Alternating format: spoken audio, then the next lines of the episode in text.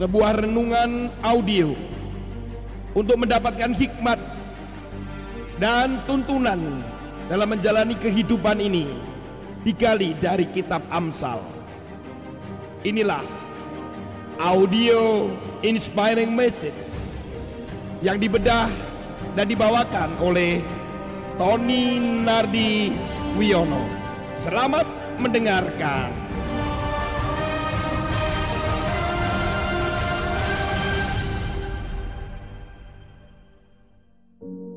Saudara yang kekasih di dalam Tuhan, Shalom Bapak Ibu. Bagaimana kabarnya hari ini? Selalu luar biasa, amin. Bapak Ibu sekalian, saudara kekasih di dalam Tuhan, pembacaan firman Tuhan hari ini kita ambil di dalam Amsal pasal yang keempat belas ayat yang kedelapan belas. Orang yang tak berpengalaman mendapat kebodohan, tetapi orang yang bijak bermahkotakan pengetahuan. Orang yang tidak berpengalaman ini, saudara, adalah konteksnya adalah orang yang mudah dibujuk. Jadi dianggap orang yang tak berpengalaman itu adalah orang yang mudah dibujuk, mudah dirayu. Itu maksudnya dari konteks kata-kata tidak berpengalaman. Nah, saudara, kalau kita tidak mengenal Allah, kalau kita tidak punya pengenalan akan Tuhan, maka kita juga mudah dibujuk. Kita akan mudah diiming-imingi, kita akan mudah mengikuti aliran-aliran yang kurang benar, aliran-aliran yang akhirnya membawa kita pada kesesatan dan makin menjauhi Dia. Kalau kita melihat kembali tentang pengalaman itu, sudahkah kita mempunyai pengalaman bersama dengan Tuhan?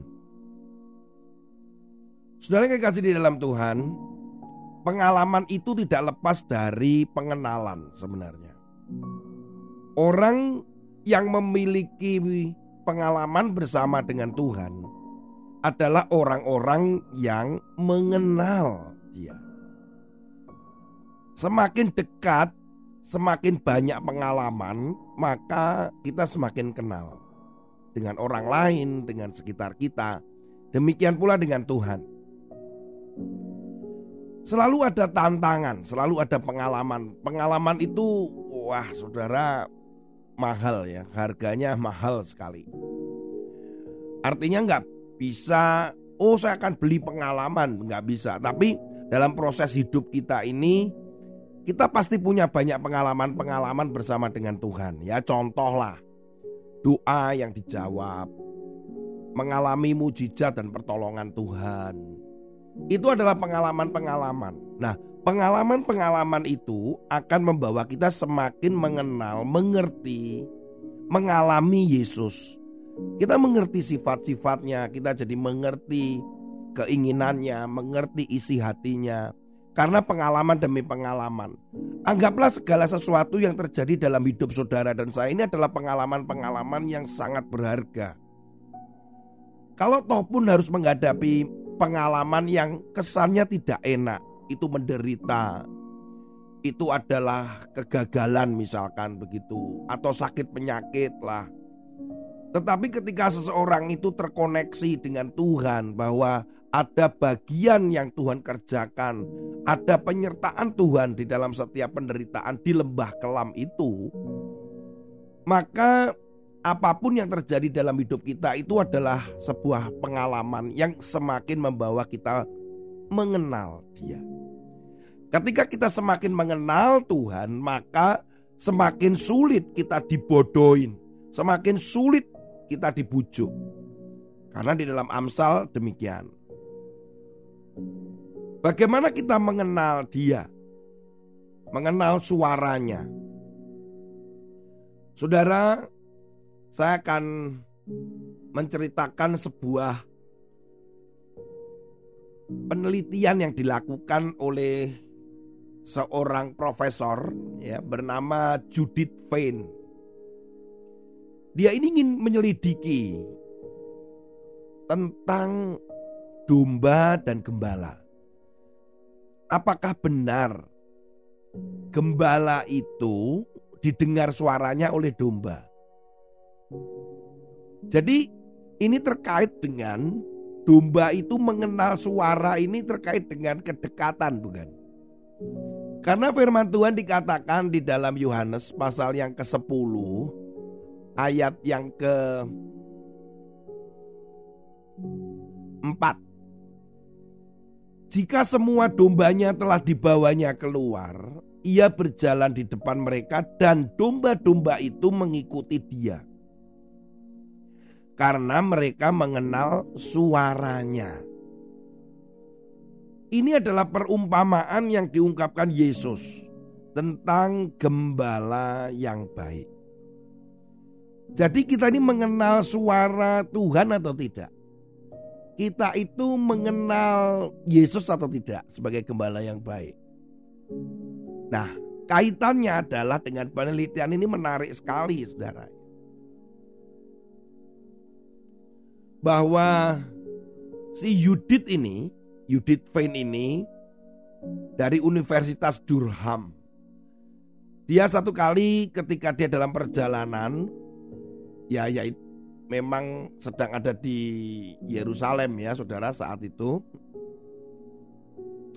Nah, dia berhenti dan saat itu melihat ada tiga gembala yang sedang bercakap-cakap. Gembala ini sedang bercakap-cakap, tiga gembala. Dan di situ mereka berada di antara domba-domba mereka. Jadi bayangkan ya saudara, ada domba-domba kumpul jadi satu, di mana gembalanya itu tiga, milik mereka masing-masing. Nah, artinya si gembala A itu punya sekumpulan domba sendiri, B sendiri, C sendiri. Tetapi saat gembala ini berbincang-bincang, maka dombanya itu jadi satu. Nah, kemudian Ibu Judith ini ingin tahu bagaimana memisahkan antara domba-domba itu tidak tercampur dengan domba-domba yang lain. Sesuatu terjadi ajaib, saudara. Ternyata begitu si gembala ini pergi, kemudian dia panggil, ya, ada ciri khas masing-masing. Ya, tiga gembala ini masing-masing pergi meninggalkan tempat itu. Dengan secara ajaib, domba-domba itu terpisah dengan sendirinya, kemudian mengikuti gembalanya. Nah, inilah yang diselidiki oleh Judith Fein. Mengapa domba itu kok bisa mengikuti gembalanya? Wah, benar, berarti sesuai firman Tuhan, bahwa domba yang mengenal suara gembalanya ya akan mengikuti. Kalau orang asing dia tidak akan ikutin. Itu terjadi ketika ada sebuah klip yang saya lihat di YouTube juga demikian. Ada tiga orang mencoba di antara domba-domba yang sedang makan rumput itu. Si tamu atau turis ini dia memanggil dengan berbagai cara supaya domba itu datang kepadanya, nggak bisa. Tiga orang mencoba tidak bisa. Kemudian si gembala itu sendiri cuman menyebut atau seperti apalah begitu. Eh, mereka langsung, si domba-domba itu langsung menghentikan makan rumputnya, kemudian langsung menuju di gembala ini. Saudara, apa yang dikatakan Yesus itu bukanlah sebuah isapan jempol, tetapi itu fakta. Di dalam Yohanes pasal sepuluh ayat dua puluh tujuh sampai dua puluh delapan. Domba-dombaku mendengarkan suaraku dan aku mengenal mereka dan mereka mengikut aku. Dan aku memberikan hidup yang kekal kepada mereka dan mereka pasti tidak akan binasa sampai selama-lamanya. Dan seorang pun tidak akan merebut mereka dari tanganku. Jadi mendengarkan suara Tuhan ternyata itu ada kaitannya dengan pengenalan, ada kaitannya dengan pengalaman. Si Judith Fein ini dia mengatakan bahwa kenapa bisa terjadi, ternyata salah satu ya, salah satu saudara, karena memang mereka ini ketika kumpul dipanggil itu diberi makan. Nah, disitulah domba ini mungkin belajar, semakin dekat dengan gembala, mendapatkan makan, ada pengalaman yang indah. Disitulah dia mengenal dan dia tahu suara daripada gembalanya. Dia tidak akan tertipu, tidak akan bisa dibujuk oleh gembala yang lain atau orang asing. Kalau dikatakan di dalam Yohanes pasal sepuluh ayat yang kelima dikatakan begini, tetapi orang asing pasti tidak mereka ikuti. Tidak bisa dibujuk. Kalau kita melihat dari Amsal tadi, orang yang tak berpengalaman atau orang yang mudah dibujuk. Orang yang tidak berpengalaman itu adalah orang yang mudah dibujuk, adalah orang yang tidak mengenal Tuhan. Bagaimana kita bisa mengenal Tuhan? Bagaimana kita bisa mengenal suaranya? Tidak lain adalah kita memiliki pengalaman bersama dengan Tuhan. Apa itu pengalaman bersama dengan Tuhan? Setiap kehidupan, sendi-sendi kehidupan kita itu harus dilihat dari perspektif adanya Tuhan yang menyertai kita dan Tuhan melakukan dan ada bersama-sama dengan kita. Itulah, disanalah pengalaman itu menjadikan kita semakin mengenal Tuhan Yesus. Ketika kita bekerja, ketika kita sukses, ketika kita gagal, ketika kita melayani, ketika kita sedang konseling, ketika kita sedang wawancara, saat kita sedang menolong orang, itulah pengalaman-pengalaman itu. Bayangkan ketika seorang yang kita kenal dengan Mother Teresa itu, ketika dia melihat orang yang miskin, yang kemudian ada di stasiun dengan kelaparan dan sakitnya, kemudian dia e, menolong orang ini. Dan saat itulah dia merasakan bahwa ada satu pengalaman bagi dia yang membuat akhirnya e, Mother Teresa akhirnya memutuskan untuk menyerahkan hidupnya, kemudian melayani orang-orang di India saat itu. Itu pengalamannya dia. Dan saat itulah dia menjadi mengenal Tuhan, menjadi dekat. Saudara, ada begitu banyak sendi-sendi kehidupan kita yang akannya kita tahu. Kalau itu hanya berpikir, oh ini kebetulan Pak Tony, oh ini untung-untungan, oh ini begini. Kalau kita memandangnya seperti itu, maka kita tidak pernah melihat bahwa ada pengalaman dalam setiap sendi kehidupan kita, pengalaman bersama dengan Tuhan. Disitulah kita akan mengenal dia, mengenal suaranya, mengenal hatinya.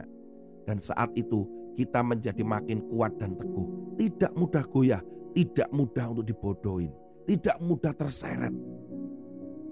Bapak Ibu sekalian, saudara kekasih di dalam Tuhan, mari kita berpengalaman bersama dengan Tuhan di dalam setiap sendi kehidupan kita, yang akhirnya membawa kita kepada pengenalan yang sempurna, pengenalan dari dia, tentang dia. Dan disitulah kita disebut sebagai orang-orang yang mengenal, melakukan firman-Nya dan takut akan Tuhan. Tuhan Yesus memberkati. Selamat berpengalaman untuk mengenal Dia lebih jauh. Tuhan Yesus baik, gembala yang baik.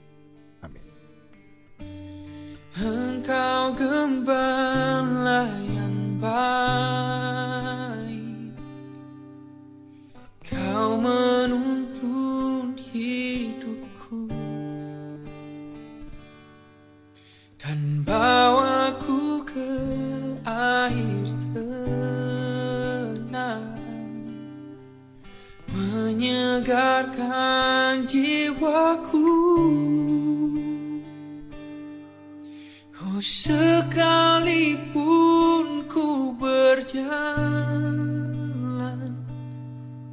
dalam lembah kekelaman, takkan gentar ku melangkah, sebab Engkau besertaku.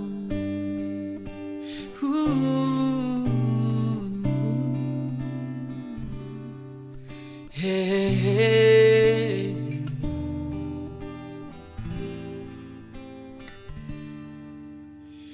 Engkau gembala baik,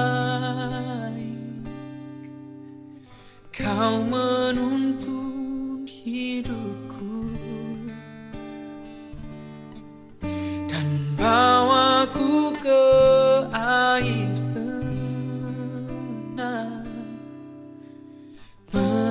menyegarkan jiwaku. Oh, sekalipun ku berjalan dalam lembah kekelaman, takkan gentar ku melangkah, sebab Engkau besertaku.